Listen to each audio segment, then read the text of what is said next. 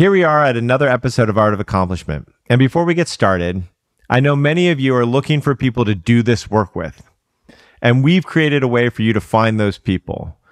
We have several complimentary workshops that give you the opportunity to taste our brand of experiential teachings and meet people who are interested in the same thing.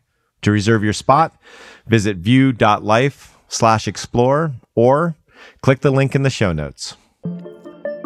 Welcome to the Art of Accomplishment, where we explore how deepening connection with ourselves and others leads to creating the life we want with enjoyment and ease.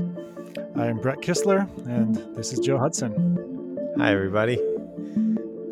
We've been getting a lot of questions about burnout. And given that I just got back from a long festival weekend with no sleep and 120 degree daytime temperatures, and you're in your final week before your month long time off to uh, yeah. to rest and recover. I figured this might yeah. be a perfect time for both of us to to go into this. Yeah, absolutely, absolutely. This is definitely the time of year where I am most likely to be uh, a little burnt out, a little tired. Yeah, it's great, great timing. Yeah. Okay, Asshole. so exactly. exactly. so so from this from this grounded centered place that you must be in 100% of the time, tell me what is what is it that you refer to when you talk about the burnout cycle just so I can get people on the same page. Yeah, so I, I would think about it in three different ways. Mm. So let's talk about the nervous system way first. So I remember when I was running my first company and I went to an acupuncturist. I lived in a place and this one was like, go see this acupuncturist. And this was a while back. And I was like, acupuncture, what the hell is that? And so went and this doctor was amazing. And he, you know, basically gave me something called adaptogens to help my adrenals uh, recover. And he didn't say, he just said, take these. And I said, if you were a Western doctor, what would you do? And he said, oh, what would happen is you would uh, drink a lot of coffee and then eventually you get depressed. And then I'd put you on antidepressants. And this was hmm. before mm. people in the Western people would put, um, would give anti-anxiety medication to depressed people. And so in his world, the way it worked was that you get anxious, your adrenals expend, expend, expend. And when they start drying up, you go to coffee. And if you dry up even more, you're depressed. And so that's what I would say on a physiological uh, system. That's how it works is that the lack of adrenaline leads to this like burnout. And mm. so that w- that's how I'd, I'd describe it there. If I was describing it from like the psychological or the, the human brain or the prefrontal cortex brain, I think about it as um, for whatever reason, you're constantly in a fight or flight situation. You've created things where you have to do things instead of you get to do things. You should do things instead of you want to do things. It has to be at a certain time, has to be perfect, whatever it is, which constantly feels like a like you're under attack, like you're under pressure, and uh, and so if you go through life that way, that's going to be all those psychological things uh, are going to create the burnout.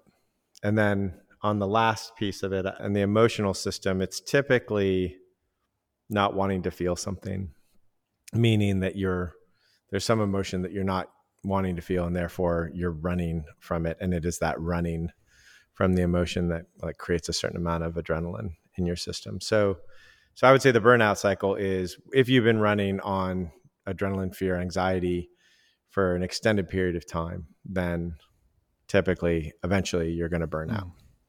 Mm. And so you see this all the time. Yeah, you see this all the time, especially in corporate America. Yeah. I notice a distinction here worth exploring between running on and b- burning out from fear and anxiety or just there being fear and anxiety present in your life.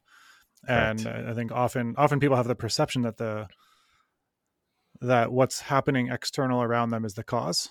And if you actually look across a population, there's some people who can be living a lifestyle where others would be burned out in and they are not.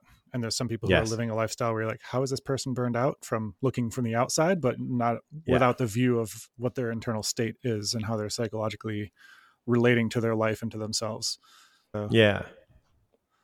The other way to think about this is, you know, having been a venture capitalist and a coach, I've worked with a lot of CEOs, a lot of pressure, run off of a lot of adrenaline typically. And when their business, they sell their business or they leave their business, I often see them stay in their pajamas for two years, you know? Mm-hmm. So they, they, they just get, they're so burnt out from that running so hard for so long that they just basically are in a burnout. The other thing that's interesting is that we do this assessment for folks. And one of the things it shows is, and, and I'm a little bit that work this way, which is the way that I recover is long, it like extended breaks of doing nothing.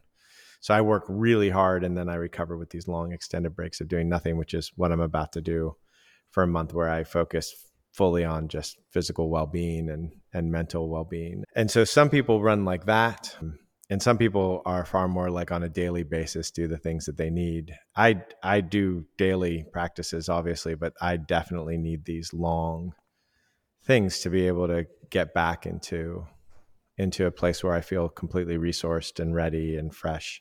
Yeah. And so that so I do that. And some people they just work their butt off for 10 years and then take 2 years and sit on a couch and typically yeah. beat themselves up but yeah or or an opposite direction from the taking time off my coping mechanism for a long time was going into a very scary situation so that the adrenaline made sense you know people would call mm. me an adrenaline junkie but yeah. really I found that if I didn't get out into the mountains, if I wasn't jumping, if I wasn't doing something that was scaring me on a regular basis, then the accumulated background fear underneath my psyche would become debilitating unless I had an opportunity to burn some of that off.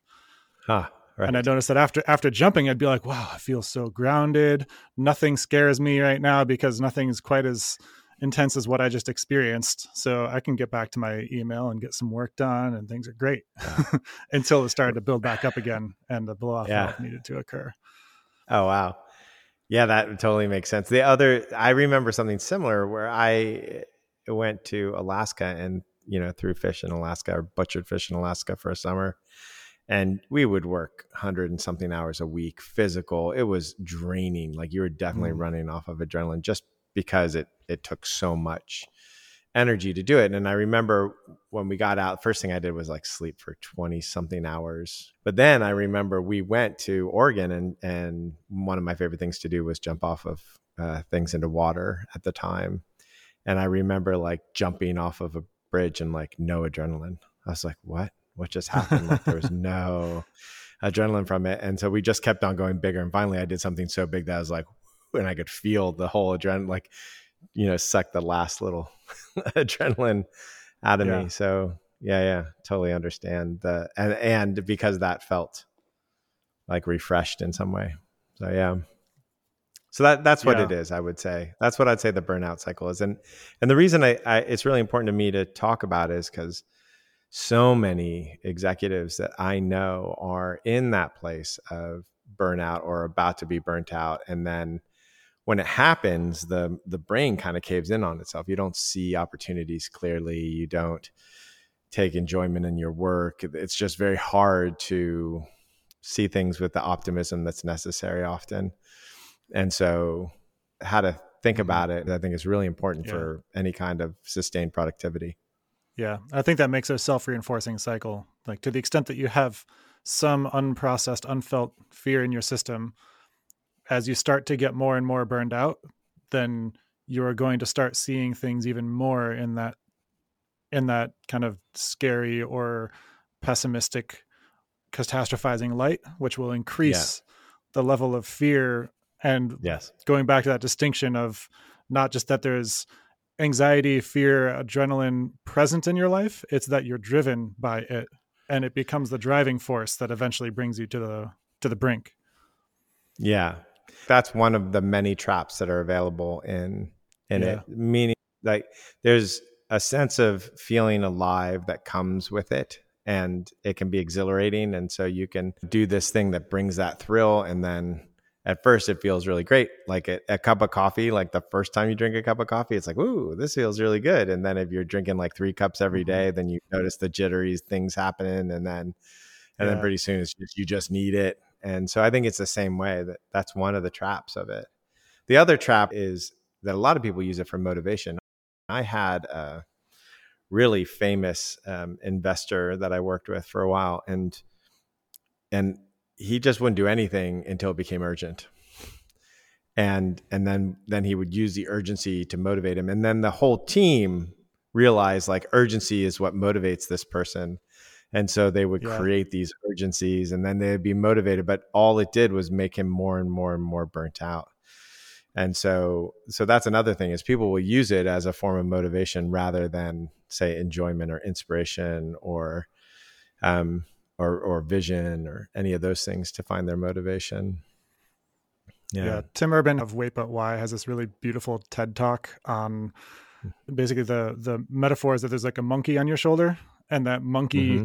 is the thing that like motivates like so you find yourself just very distracted up until the moment of the deadline and then you use that deadline to motivate yourself and yeah it just seems like a very common very common cycle i relate to it so much through much of my life and the the languaging around add adhd very yeah. much fits that pattern as well as many other like depression anxiety yeah I, I would say that, that those are some of the things that keep you in that side of the cycle. The other thing that happens is what keeps you in the other side of the cycle. So then you're burnt out. Then you're in your pajamas. Then you're mm-hmm. not doing anything. And what happens is that your mind keeps on attacking you. You should really get up. You should really do this. You should really do that. Da, da, da, and it starts beating you up, which continues to create the adrenaline because you're under attack and so you're you're what you need is just to rest and instead what you're doing is sitting on the couch beating yourself up and so i have noticed when a ceo that i'm working with is done with a big project and they're not beating themselves up their recovery time is like three four months um, similarly if somebody is beating themselves up it can be two three four five years so mm. that's a that's a pretty tremendous difference just yeah. in in how it keeps you stuck on the other side through self abuse. Yeah. yeah, yeah, especially if you have if you have a conflation between relaxing and resting and laziness or some kind of judgmental description of it, then yeah, anytime your body wants to recover, you're going to go into self attack yeah. and self threat, which is just right. going to stymie any attempts that your body wants to recover, leading you straight into burnout. Yeah, yeah, that's right. Yeah, I was I was talking to this uh, Olympic train, Olympically trained athlete, and um, he was saying that the best athletes that he knows know how to recover really well. That they work mm. really, really hard, mm-hmm. and then they do absolutely nothing, absolutely nothing to recover, and and and that it's this unknown secret that the Olympic athletes will train really, really hard, but the recovery is really important. So I thought yeah. that was fascinating. Uh, what is what are some other traps around this that people fall into that get them stuck in the cycle? Uh, I think the other thing, the other trap that isn't particularly like what keeps you in it, but there is this idea that people have, which is, um, but if I don't beat myself up, if I don't have a sense of urgency, how will I ever get anything done? And that is an amazing thought process because you look at little kids and all they do is do stuff and you look at mm-hmm. mice and all they do is do stuff and and it's not like they're you know under this idea of urgency it's just they're just doing stuff and it's our nature to do stuff but somehow or another in our brain we get this idea that without this motivation of urgency or without this beating self up that we won't get anything done which is which is interestingly true and not true. So, what I mean to say there is that it's not true at all. However, if you're burnt out, then there is some truth to it because you're just kind of creating more of that adrenaline high to get to to mm-hmm. something. And so they see this with kids who uh who do this thing called unschooling. So if a kid burns out in school, they go to school and they're just burnt out, maybe because they feel attacked by their teachers or maybe because they feel attacked by the kids or maybe because they're just under this crazy stress they'll drop out.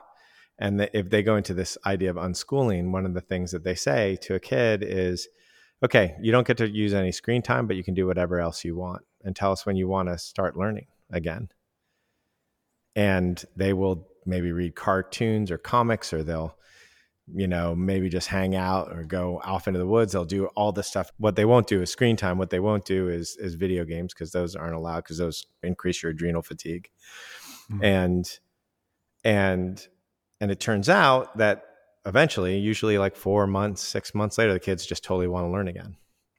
Hmm. And so there is this short term thing of not being motivated if you've been under this sense of urgency. Now, that doesn't mean as an adult, we might not be able to take six months off and we might be burnt out. And so then our other option is how do we do things without the adrenaline? And so you have to start thinking about okay, here are the things I'm going to do, but I have to figure out ways to do them without the adrenaline rush. Which right. is one of the ways I help CEOs out all the time is we look at the things that that drain them and we figure out ways that they could do them that are feeds them directly, makes them feel better about their day. Yeah. And so we've been talking about this in terms of burnout on an individual level, but mm-hmm. you can mm-hmm. also see a lot of the same dynamics play out in society or in a company or in a, yeah. a movement. For example, there's yeah. so much around marketing or you know grassroots movements where yeah. the the prevailing wisdom is to hook into people's sense of urgency. Uh, yes. Like we need this is a problem. We need to fix this problem. If you don't fix it, the world is going to hell. And yeah. like that, there's that that kind of message is prevailing everywhere.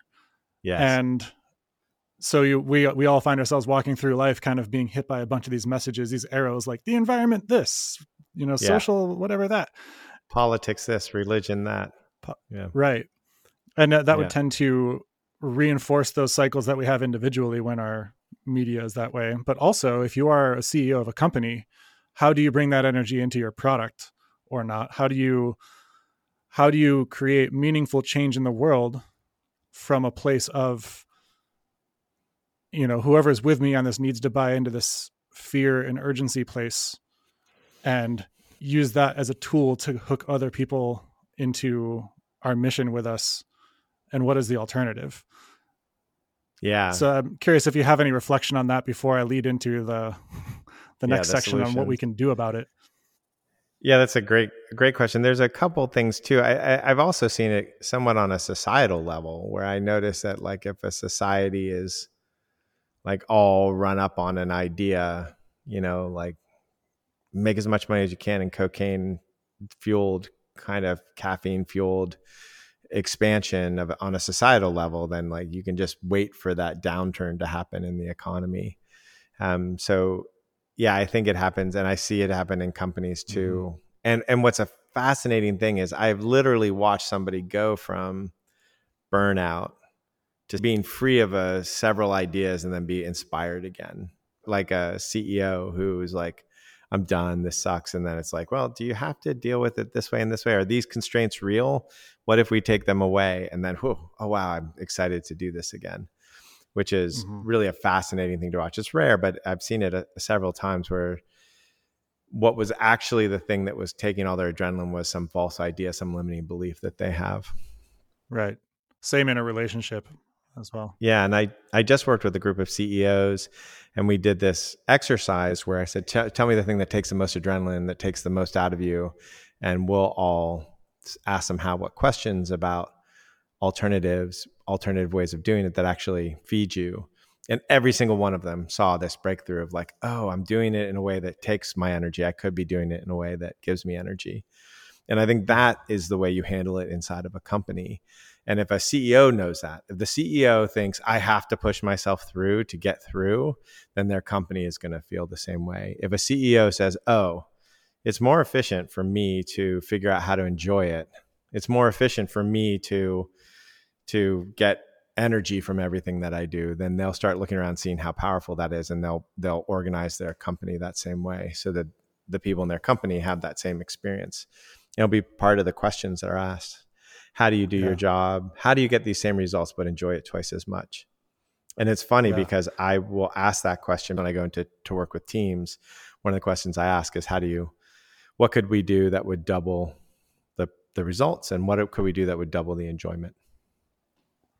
Yeah, and that also feels very relevant for uh, business negotiations as well. Ultimately, if you're if you want to work with somebody and you guys are just drilling into how how we're going to get our senses of urgency met rather than how we're going to get our like deeper spiritual and psychological needs and the, that of our companies and our organizations served by what we're doing, then you're missing some of the some of the puzzle.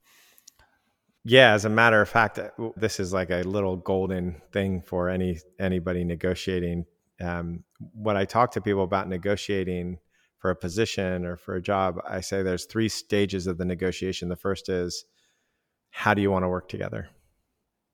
That's the first stage mm-hmm. because that actually motivates everybody if there's a match or or it pushes people away if it's not a match, which is perfect.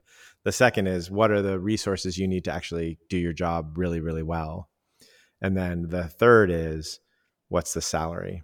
And I notice that when it goes in that position, it's just clarity the whole way and or you get to a no quicker rather than if what most people do is work on a salary which is really not what motivates us there's great studies on this but but we most people would take a little less money if they were three times as happy in their job you know right yeah. yeah. so let's let's kind of zone this back into the the individual level of burnout and talk yeah. a little bit about what we can do to avoid it or how can we work with it or fall deeply yeah. in love with it this one i don't know. I mean if you're in it then love it. But the the i think there are ways to just not get there. And i know there are ways to just not get there. Um my one of my ways is to take significant time off. I'm i'm able to do that now. I wasn't at some point so i had other methods. Um making sure that you have physical health like running or any kind of thing that de-stresses the system that works for you whether that's meditation or yoga or massage or whatever i think that's a huge huge benefit. On a psychological level i would say you know we have that the whole all the podcasts from the master class and so each one of those is a reduction in adrenaline. So if you're operating from your wants instead of your shoulds, there's less adrenaline that's happening.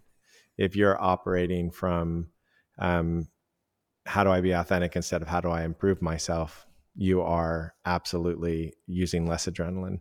So every one of those are tools um, to use less adrenaline. And and then even on a more deep level, like if you always have to be on time, which is something that I have struggled with. Um, then usually that means there's a parent who you got in trouble with if you weren't on time and therefore you're like running from meeting to meeting. That's a lot of adrenaline use. How do you how do you undo those psychological um, components that mm. constantly look at your adrenaline use? So instead of I, I think there's a huge amount of time and energy put towards time management but i think energy management is critical. And you can spend a lot more time if you're really managing your energy well. And so that's another thing is to just pay attention to when you're running on adrenaline and what's creating that and what's a way to do it where you're not running on adrenaline to get that same job done. And if you problem solve there, then you have so much more energy, which is why I've done a lot of that work. And it's why I can work the way I work at the speed in which I work and not burn out. That and taking a, a month off every yeah. year is really, really important to to get back to my physical wealth and well being. Yeah. Yeah. It it also feels like a good dose of self inquiry would be helpful here, where if if I'm running to the meeting, and it's like, okay, what am I afraid of? I'm afraid of being late to the meeting. What does that mean? Does Correct. that mean that if I'm late to the meeting, I feel like I'm unworthy, I'm going to be yelled at, I'm not good enough. But if I were to just to message and say I'm going to be five minutes late, and then show yeah. up much more prepared for the meeting and less burned out, you know, is that like what what is it that right. I'm actually concerned about when when we have our all these fear stories and stress uh stress triggers what is the actual trigger that's going on uh, not yeah. just the surface level one, but what's the deeper one, and what is it that we actually need underneath that? That's right. Yeah. So that's that's where the head stuff comes in. It's in the shooting ourselves. It's in the what are the psychological things that make us rush and and the best way to go about that is just really look at where you're spending that and how do you do it differently is the way to do it differently just to let people know I'm running late? Is the way to do it differently? Space, give yourself 10 minutes between meetings.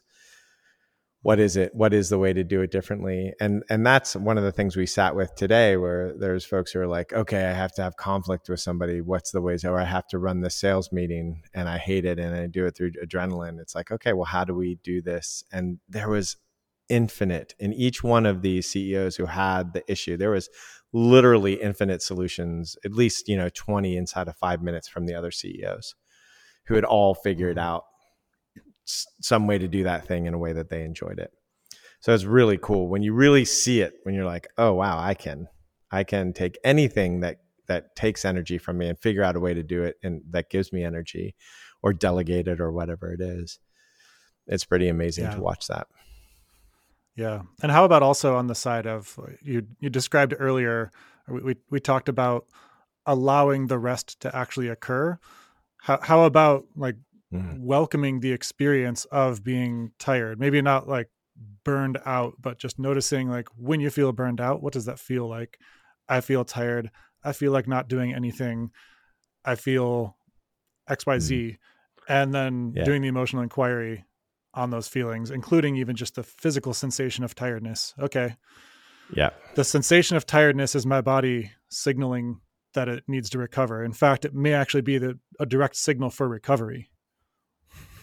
Yeah. Is that yeah, like yeah. sleeping is a feeling of tiredness essentially that is an actual recovery. Uh, that, so yeah, yeah, if we if we kind of flip the script on how we see those signals and recognize that they're actually reparative and not necessarily a sign that we're doing it wrong then that that can allow the, the deeper restfulness to arise when it's needed. Yeah, there's definitely some people just resist feeling tired.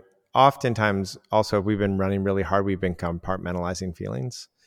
We've been like mm-hmm. not paying attention to the sadness and the fear. And so there's a lot of that backlog that just needs to move. And if you resist moving it, you're going to take a longer time to recover.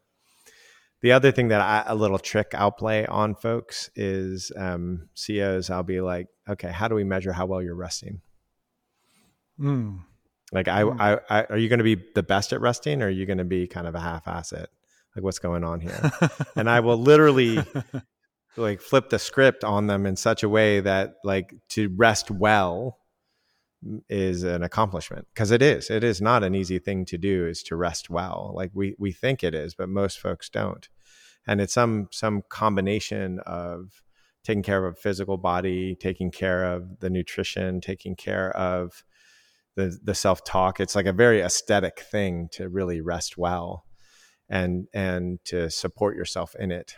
And so if we start like looking at those metrics and then we say okay well let's see how well you meet your goal of resting well it, it can totally mm-hmm. change mm-hmm. the whole dynamic in the head. I mean, it's a shortcut, but it works. you know, it yeah. gives them some way of being able to feel like they've done something meaningful. Yeah.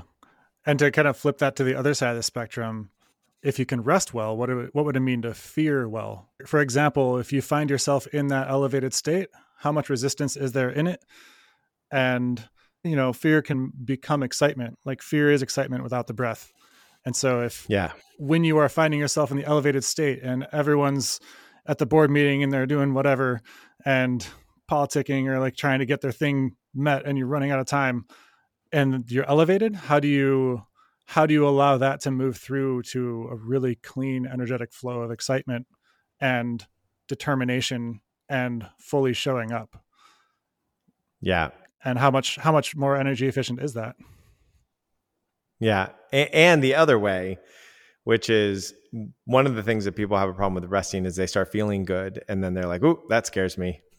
that level of exuberance or excitement or peace scares mm. me. So I have to. So same thing on the rest cycle. How do you really allow yourself to feel great in it, um, and not just immediately rush back to to the work at hand? Yeah, which is why I have this I have this because when, like in this month, in about a week and a half into the month, I'll be I'll have a hundred ideas and a whole bunch of stuff that I want to do, and I'll have the energy to do it. And I know that if I actually prolong that rest period, if I actually sit with all that excitement and exuberance, and I and I move through that into like deeper states of peace and joy and slowness, I am so much more effective. So I actually mm-hmm. extend my rest time once a year so that I can go beyond the state of, oh, I'm ready to do work again and go into states of much deeper peace and joy. And mm-hmm. because from that place, I, I do so much, my work is so much better. What I do in the world, how I do it, how quickly I do it, all improve remarkably. Yeah. Yeah. I've noticed myself too. If I take, if I take like a week backpacking, halfway through, I've got a million ideas and I'm ready to go with them. And then the second half of the week is where a lot of the magic really happens. Yeah. And I think a lot of that comes from the the celebration and the gratitude. Like yeah. there's there's time to just sit with how good it feels to A feel this way, B continue to reflect on my mission, my purpose, my my enjoyment. And then yeah. third just to to be with it without in a, in a wilderness it's not possible to do anything with my email yeah. or whatever um, and just have the gratitude for all that is actually present right now without it needing to be contingent upon my actual execution. And so i yeah. think gratitude I'm, I'm curious how how you would bring gratitude into this as well. I can totally see how the gratitude would be helpful and what i notice is that when i'm rested and i'm resourced gratitude is wellspring it's just what happens continually. Mm like that's the most common thought when I'm rested, or one of the most common thoughts when I'm rested is just, oh, wow, I'm so grateful. I'm so lucky. I feel so privileged. Mm-hmm. Yeah. Yeah. Well, cool. I'm really grateful for this conversation. and Me too. What a great one. Yeah. And grateful to all of our listeners. Yeah. Thank uh, you all for showing up. Yeah. If you enjoyed this episode, please share it. Just pick one person. Uh, that's my invitation. Pick one person you think would love it and send it to them. Only if you only if you would enjoy that. and uh, you can find us on Twitter at Art of a Comp or hit us up at artofaccomplishment.com. Find a contact form, shoot us a question, uh, come take a course.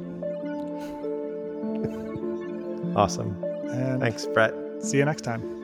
Yeah. Thanks, See Joe. you next time. Thanks, everybody. All right. Bye.